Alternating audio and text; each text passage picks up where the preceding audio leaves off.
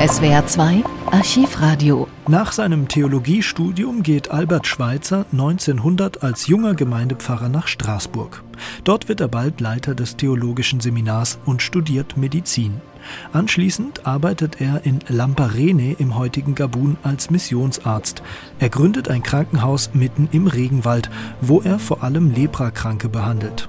In Europa wird er außerdem berühmt als Philosoph und Theologe, der in seinen Vorträgen für eine Ethik des Friedens und der Ehrfurcht vor dem Leben einsteht.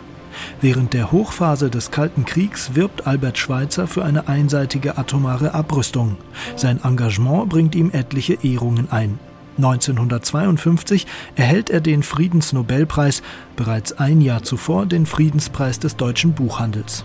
Am 16. September 1951 bedankt sich Albert Schweitzer in der Frankfurter Paulskirche auf seine unaufgeregt nüchterne Art. Seine Rede trägt den programmatischen Titel Der Geist muss Tat werden. Ich danke dem Verein Deutscher Verleger dass er mich damit ausgezeichnet hat, diesen Preis empfangen zu dürfen.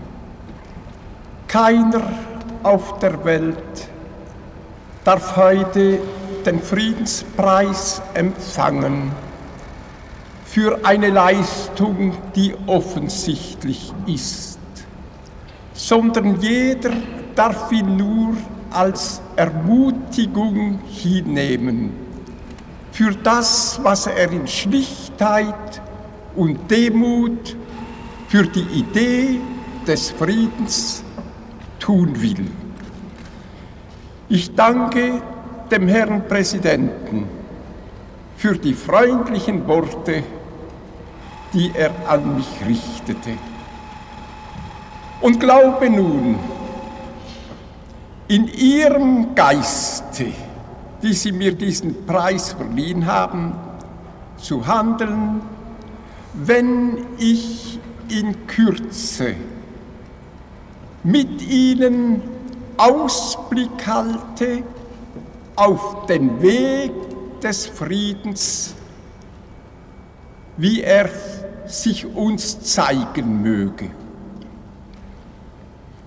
Ich tue das in einem Augenblick, in dem annenthalben in der Welt Angst um den Frieden herrscht, wo das Schicksal der Menschheit auf dem Spiele steht. Und woher kommt diese Angst, diese Verwirrung, in der wir uns befinden. Sie kommt von der Macht, die dem Menschen durch die Errungenschaften des Wissens und Könnens zuteil geworden ist. Der Traum derer, die von der historischen Entwicklung erwarteten, dass er einen höheren Mensch hervorbringe, hat sich erfüllt in irgendeinem Maße. In irgendeinem Maße sind wir zusammen durch die Macht, die wir besitzen, indem wir über Naturkräfte gebieten, von denen wir glaubten, dass sie niemals den Menschen unterworfen sein könnten, sind wir Übermenschen geworden. Aber dieser Übermensch leidet an einer Unvollkommenheit, denn seine Vernünftigkeit ist nicht übermenschlich geworden, wie es der Macht die er sich errungen hat, entsprechen würde, sondern er ist kleiner geblieben, als er sein sollte. Weil er diese Macht der höchsten Vernünftigkeit, die ihm nun erlauben würde, nicht daran zu denken, sie zum Vernichten zu benutzen, sondern nur darauf bedacht zu sein, sie zum Erbauen und sinngemäßen Gestalten zu gebrauchen. Diese Macht ist seine Größe und sein Elend zugleich. Denn durch diese Macht sind die Völker, die aus solchen Menschen bestehen, die von Errungenschaft zu Errungenschaft fortschreiten, bis ins Unabsehbare, sind diese Völker einander Gegenstand einer nicht zu bannenden Angst geworden. Und keins kann von dem anderen sagen, dass es nicht einmal in die Lage kommt, diese Macht so wie sie ist zu seiner Selbsterhaltung brauchen zu müssen. Wie wir sie schon gebraucht haben, alle miteinander in den beiden hinter uns liegenden Kriegen. Durch diese Macht können wir alle zur Unmenschlichkeit verurteilt werden und sind es geworden. Miteinander sind wir ein Gegenstand der Furcht und der Angst eines vor dem anderen geworden.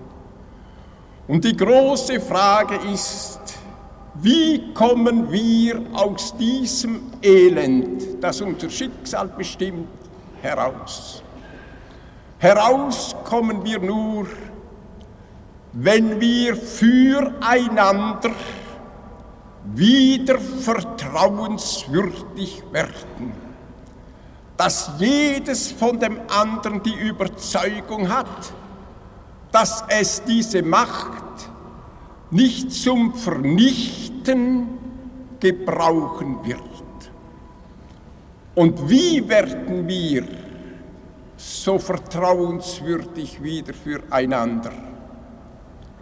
Auf keine andere Art, als dass wir uns der Humanitätsgesinnung wieder zu ergeben wagen. Denn die Humanitätsgesinnung ist das Einzige, was einem Folge gegen das andere die Gewissheit geben kann, die Gewissheit geben kann, dass es die Macht nicht zum Vernichten des Gegners gebraucht. Humanitätsgesinnung ist der höchste Erwerb der Erkenntnis, die jedem Denken zuteil geworden ist und ihm je zuteil werden kann. Humanitätsgesinnung findet sich bei allen großen Denkern der Vergangenheit, ob in Indien, in China, ob im vorderen Orient, überall ist sie irgendwo vorhanden, vielleicht am klarsten und kräftigsten bei den großen chinesischen Denkern Lao Tse, Kung Tse und Meng Tse. Überall, wo die Idee des Mitempfindens und der Liebe ist, ist Humanitätsgesinnung im Werden begriffen. Denn Humanitätsgesinnung ist diejenige, die dem Wesen des Menschen, seinem höheren Wesen, das ihn über alle Kreatur erhebt, entspricht. Denn er hat erlangt in seiner Entwicklung das Vermögen des Mitempfindens und des Miterlebens. Und dieses Vermögen muss nun sein Verhalten in allem bestimmen. Und die Ersten, die das auszusprechen und zu denken wagten, waren die Denker des späteren Stoizismus. Sie haben den Begriff der Humanitätsgesinnung geprägt. Und sie stimmten darin mit der Idee der Liebe, wie sie bei den jüdischen Propheten, bei Jesus, bei Paulus auftritt, zusammen. Aber diese beiden Strömungen der Humanitätsgesinnung konnten sich im Altertum nicht finden. Sie gingen nebeneinander einher, weil das Christentum in der Welt- und Lebensverneinung befangen war und der Spätzoistismus eines Seneca, eines Marc Aurel, eines Epiktet, obwohl in Welt- und Lebensverneinung sich befindend, doch nicht die Kraft des Wollens des Fortschritts aufbrachte, die dem Altertum abgeht. Und nun, da im Renaissance-Zeitalter und im Nachrenaissance-Zeitalter dann fortschrittswollende Welt- und Lebensbejahung aufkam, da konnten sich beide finden. Und die spätstoische Humanitätsethik und das Christentum begriffen sich so, dass sie voneinander lernten, dass alles Denken zu der höchsten Gesinnung der Humanität gelangen muss. Und das, was in der Liebe Jesu verkündigt wurde, nicht nur Offenbarung, sondern zugleich vernunftgemäß ist. Und in dieser Überzeugung der höchsten Vernunftgemäßheit aller höheren Wahrheiten hat nun die Humanitätsgesinnung die Führung in der Entwicklung der Lebens- und Weltbejahung genommen und damit ist sie zu einer schöpferischen Kraft in der Weltgeschichte aufgetreten.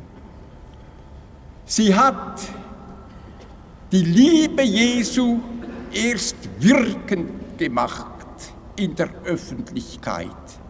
Sie hat mit den Aberglauben, dem Hexenprozessen der Folger, allen Grausamkeiten, allen Unzweckmäßigkeiten, hat sie aufgeräumt und anstelle des Alten ein Neues geschaffen, das den, der diesen Prozess verfolgt, immer wieder in Erstaunen setzt.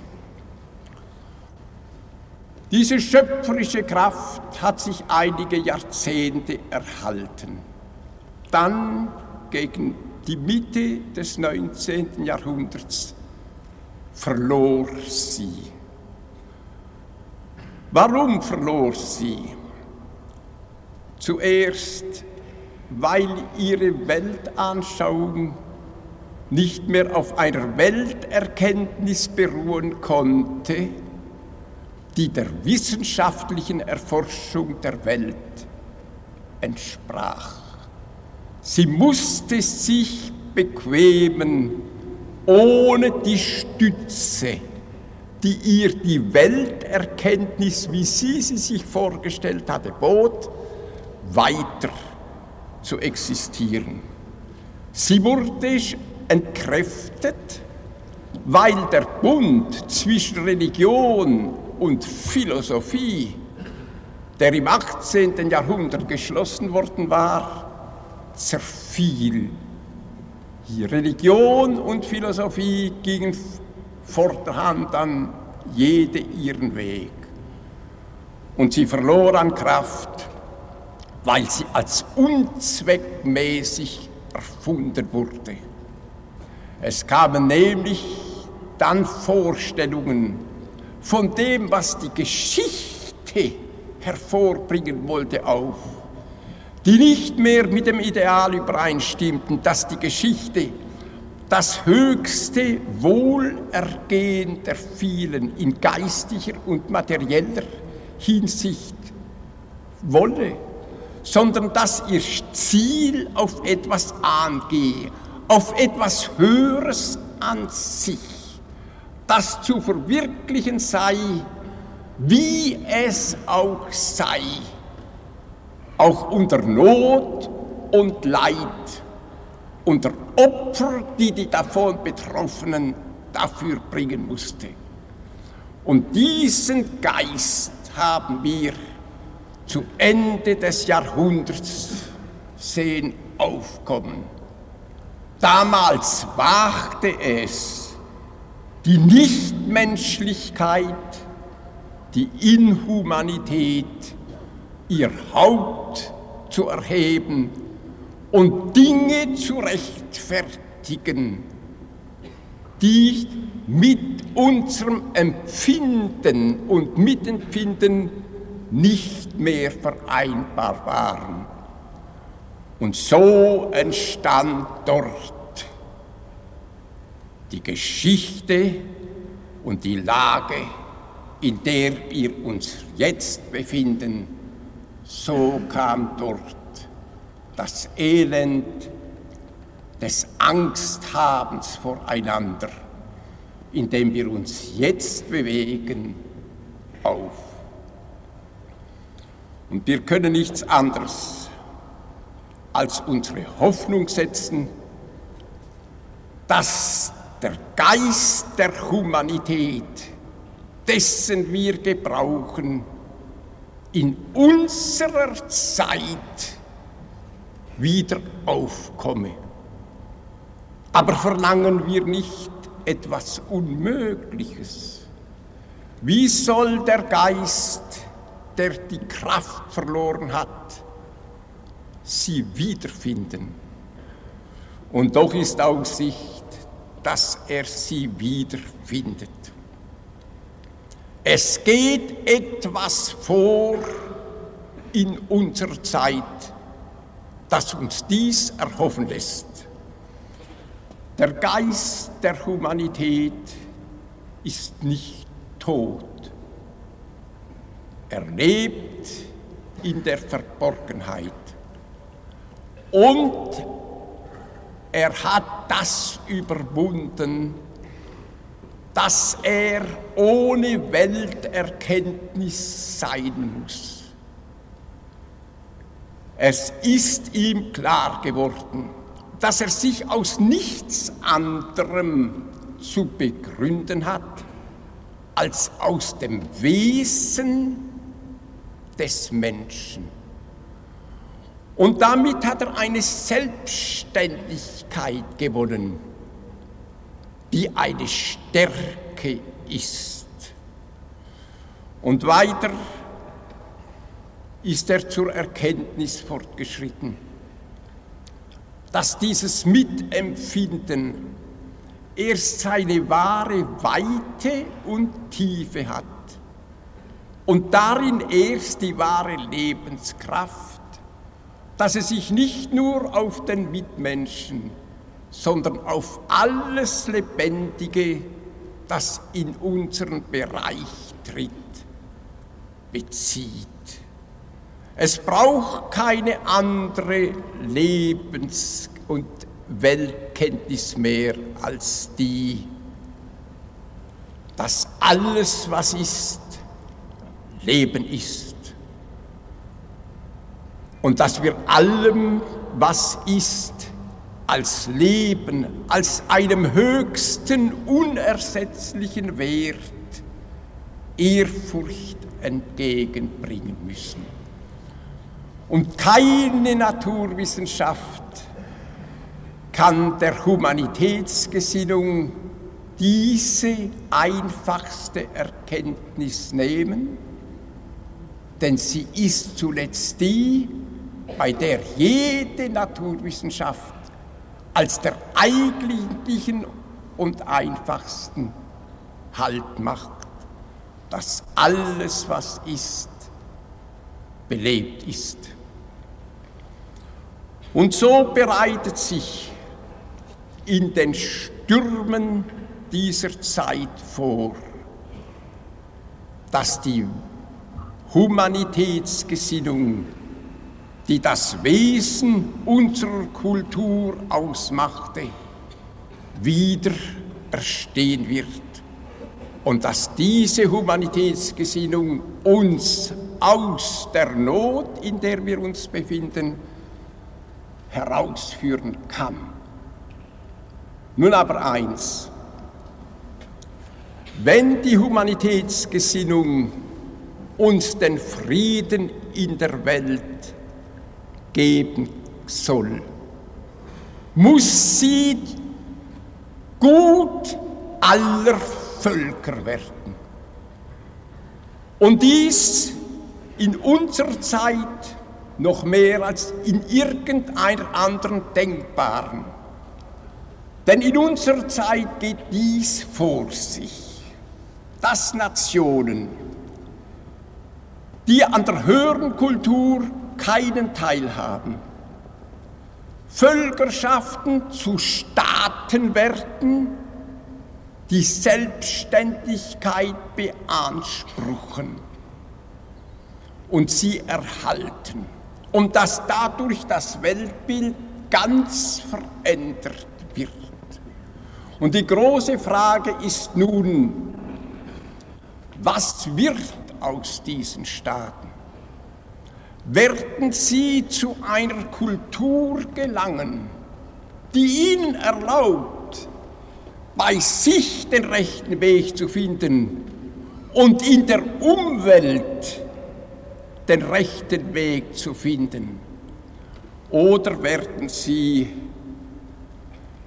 in Nichtkultur verharrend oder was fast noch schlimmer ist, in Scheinkultur lebend? Herde der Unordnung in der Welt bedeuten. Und als einer, der draußen in der Welt lebt, kann ich Ihnen sagen, dass das das große Problem für die Gestaltung der Weltgeschichte heute ist. Als einer, der sich draußen wirkend mit dem Problem der Aneignung der Kultur durch solche, die es noch nicht besaßen, beschäftigt, darf ich Ihnen aber auch sagen, dass ich glaube, dass die Primitiven und die Halbprimitiven der wahren Kultur, der, in der der Geist der Humanität waltet, fähig sind und aufnahmefähig dafür. Wir haben ihnen eine Kultur gebracht, die sie sich nicht richtig aneignen können. Das Licht an ihnen und Licht an dem, was wir ihnen gebracht haben. Wir haben alle die Erfahrung müssen machen, dass sie das Uneigentliche, das Nebensächliche annahmen und das Geistige, und ich wage es zu sagen, das dennoch in unserer Kultur ist, übersahen. Es bedeutete ihnen nichts.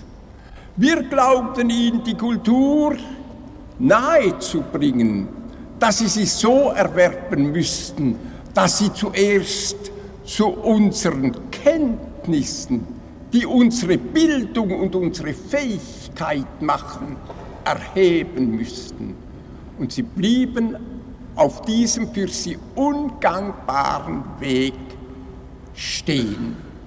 Und so haben wir in der Welt eine Halbkultur draußen. Die Kultur ist in ihren Ansprüchen, aber nicht in ihren Leistungen. Aber wenn in unserer Kultur der Geist eine Kraft ist, dann wird er sich bei ihnen auswirken. Denn der Primitive und der Halbprimitive, die haben etwas absolut Natürliches, das Beschäftigtsein mit sich. Alles, was das Nachdenken über sich selber betrifft, liegt ihm nahe. Und wenn er in der Selbstbetrachtung nun Ideen dargebracht bekommt, die ihn höher führen, einfach geistig höher führen, dann ist er für sie aufnahmefähig und kann sich aus seinem Primitivismus und Halbprimitivismus ohne Schwierigkeit einfach durch Überlegung über sich selbst, deren er in seiner Natürlichkeit fähig geblieben ist, vielleicht fähiger als wir, zu einer Höhe erheben, die weit über den Stand der Lebensführung, in der er sich befindet, erhebt.